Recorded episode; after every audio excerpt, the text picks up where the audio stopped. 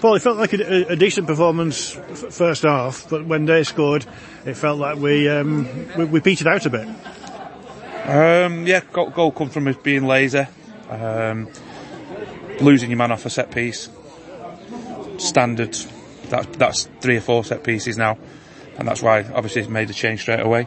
Um, I just feel that we've got a lot of fair weather players in there in, in, in a scenario of when things are going right, they'll, they'll, they'll, be brave and get on the ball and try and do things. And we, then when things start going wrong, they're quite easy to hide. Still had five or six good chances when we got into the final third. We just didn't, we didn't put them away, and like I say, the game become open.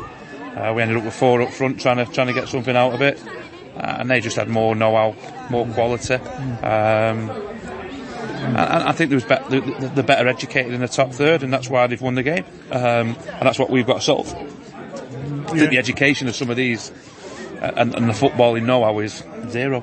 I mean, and we're talking of, of, of know-how. Uh, David Norris is still a good player at 41-42, isn't he? He wasn't first half, was he? Because we didn't give him the time, time, we didn't give him the space. Yeah, yeah. But then when things start going wrong, people start doing foreign yeah. things to what we want them to do, and that sums them up why we are where we are and sums them up why most of them in there won't be here next year. Do you feel that there's a there's a need for some more experienced players to, to drive it on the field? There's a need for better players. There's more need for uh, experienced players.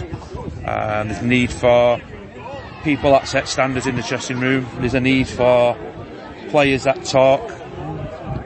There's a lot of things that are needed. And we're, that's something we're working on. I said that this other week, but I think that shows. I think when we played first half, I think we played some really good football on a, on not a pitch that was yeah. sort of good to play. But then when things go wrong, there's too many, I can say that fall by the wayside because they've not got the heart to, to, to, stand up to it. And it, was a nice goal by Ethan Kachoza. I mean, he's, he's a player with real pace, isn't he? And, and you know, he, he stood out at times, I thought. Yeah, he did okay. Um, he did okay, but I just think again, he's got to educate himself where he needs to be to hurt teams, and he's got his, his end product's got to be better. Uh, but there's something there to work on. But that's not, listen, that's not the reason we've lost the game. For me, we've lost the game because we're sloppy. Mm. At the back four, I think Jammer and Kwame was the best player on the pitch by a country mile. Been as for the last three or four weeks. Um, Hadji's done what he needed to do. Uh, made some good saves. Um, it, it comes from us creating our own problems. Mm. Kwame, started driving forward with the ball. What, what, what have you done to him? he's done itself. Yeah. I've just said to him in there that I've demanded standards, and for, for many a week, I've I've I've, I've give stand I've give Kwame a dog's life because I know there's more in there. Mm. And for me, the last three four weeks, he's stood up and be counted, and he's looked a different player, and that's what we want. Unfortunately, the majority in there, when I've asked the standards off them, mm-hmm. they've gone by the wayside. So, and that's, that sums up why we've lost the game today. Probably lost more games than we should have done, uh, and that will sum up why they won't be here next summer. And well, um, I can't really ask you too much about preparations for next season as we've only just finished, but uh, you've got your plans in place, I believe, haven't you? For yeah, uh, everything's moving forward. The problem we've got at the moment, like I said the other week, mm. everyone's in limbo. Obviously, Conference yeah. North's got a yeah. week or so yeah. to go. Um, we're finished now. Um, thank God because of, of, of, how it's ended. Mm. Uh, we've just been flat, like I say. I'm never used to coming to a game like today, and probably myself included, that we're not playing for anything. We're not trying to get in the playoffs, and it's sort of it's foreign to me, it's foreign to Kane, it's foreign to the rest of the people behind the scenes.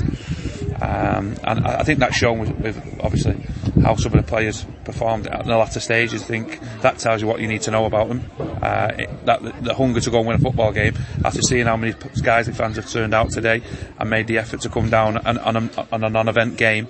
I think it shows what kind of support we've got, and I think we've got to take me out to them.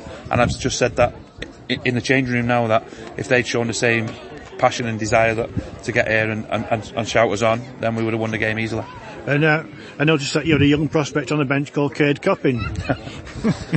he, he, could have come on. He should have come on. To be honest, I think he would have. Uh, he'd, he'd, put, he'd instilled a little bit more into some of this lot. Uh, oh, listen, I think I think we've obviously if you look at it today, you've got Hadji in net, you've got all the lads, you've got Lewis Gardner, you've got you've got lads. We, we, we want to bring you through. Through having going away from the Cade situation, but we want to bring you through. I think the problem we've got is when we've had to bring them through now, we've probably have to bring him into a sticky situation where there's not enough lads to put their hands around him and sort of guide him when, when he needs to be guided. I think that's what we've got to solve. Yeah. Um, but so I thank the, without the academy guys, they would have been knackered going forward. So I thank them because they're producing good players. I thought, like I say, actually had two really good games today. It was, unfortunate with the first goal, but he's made two, three really good saves. Um, obviously, Lewis Gardner on the bench, all, all the lads that have come through and, and played, Ollie, Krislak. So I thank them for that. But listen, that's what we've got to build on. We've got to get experienced lads in to, to nurture some of these, and hopefully we can bring one or two through. When, when does pre-season start? I mean, over the break now.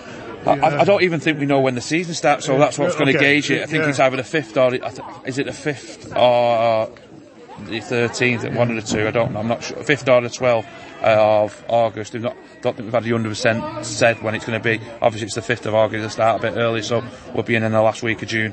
Uh, if it's if it's obviously if it's later, um, then we'll, we'll probably start the first week of July, uh, Saturday, the first Saturday in July. Um, so yeah, listen, they'll, they'll have a, as I've said in there, and I've said all along, when these lads come back, they'll have a shot to the system because if they don't come back in the shape that they need to be, then it's going to be a long goal six weeks.